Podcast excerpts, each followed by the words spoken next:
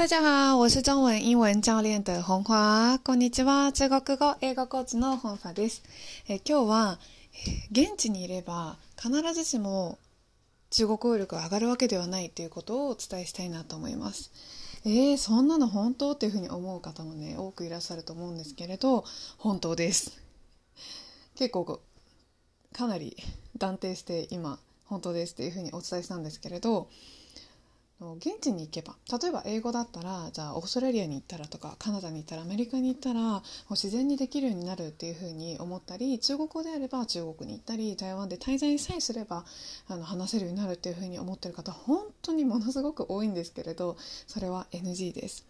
え、正確に言うと全くもって NG というわけではないんですけれど、え、例えばですねあのメリットとして現地にいるメリットとしては何があるのかというとやっぱり圧倒的にリスニング力は周りから入ってきます。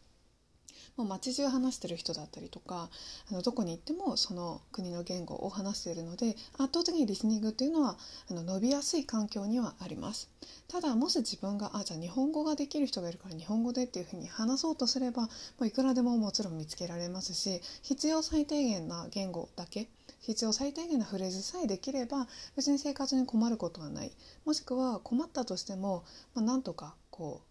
身振り手振りでやっていくというかそういうことで結構乗り越えられるというところはあるんですよね。なのであの皆さんが抱いているちょっとこれ結構妄想だったり幻想だなというふうによく常々感じていることがあるんですけれどそれは現地にさえ行けばっていうのは本当に本当にないです。というのはですね私自身もあの実感しているところでもありますしあのクライアントさんの中でも台湾にいても全然伸びないとかあの一向にあのこうレベルがストップしたままだったりとか結構そういう方本当に多いんですよね。でまあ私がそういうことを結構ブログでも書いたりしているので、まあ、先生のおっしゃってることが本当にそうだなって思いますとか私自身がサンプルになってしまったようですっていうふうにコメントでいただくこともあります。これは決して誰かを非難しているわけでは全くないです。ただ皆さんがそういうふうに考えている方っていうのが本当に多いんですけれどじゃあどうしたらいいのかっていうところ。これは現地にいてもいなくても自分がその言語を伸ばそうとしてその姿勢を持っているかっていうのと実際にそれについて行動しているかっていうところです。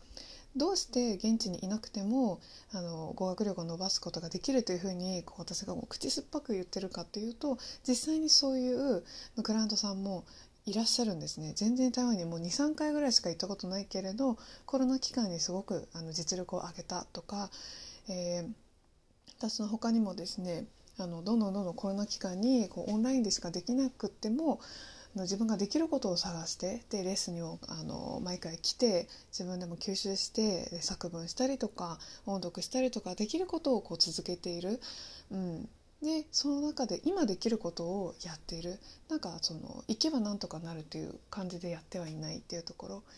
ですね。でもちろん私自身もですねあの日本で育っていますけれどもあのネイティブとしてあの全然話すこともできますしだからといってあのこうできるか私何もしないっていうふうにはもう全くやっていなくってやっぱ好きだからっていうのももちろんありますけれど言葉って使わないと本当に本当に忘れるんですよ。あなたの想像以上に忘れるスピードって誰も教えてくれないんですね。頭から。あちょっと今この単語忘れてるよとかっていうふうに言ってくれる人っていないのでもうそれは気づけば忘れてるみたいなふうになっているわけです。じゃあどうやったらそれを止められるかとかどうやったら自分を成長させていただくことができるとかになるかっていうとやっぱり日頃なんですよね。やっぱり日常生活がキーポイント。何もですね毎日なんかこう何十時間も勉強しなきゃいけないとかそういうわけではないんです。ただ語学をこうできるこれがこう成長し続けられるっていうところにおいては日常生活が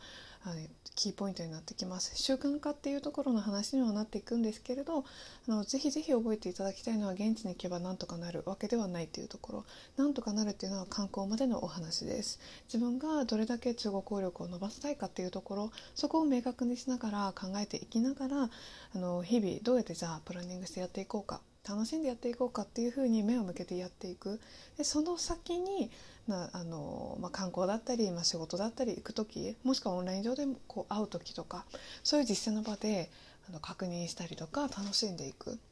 そこで自分の実力が分かっていくので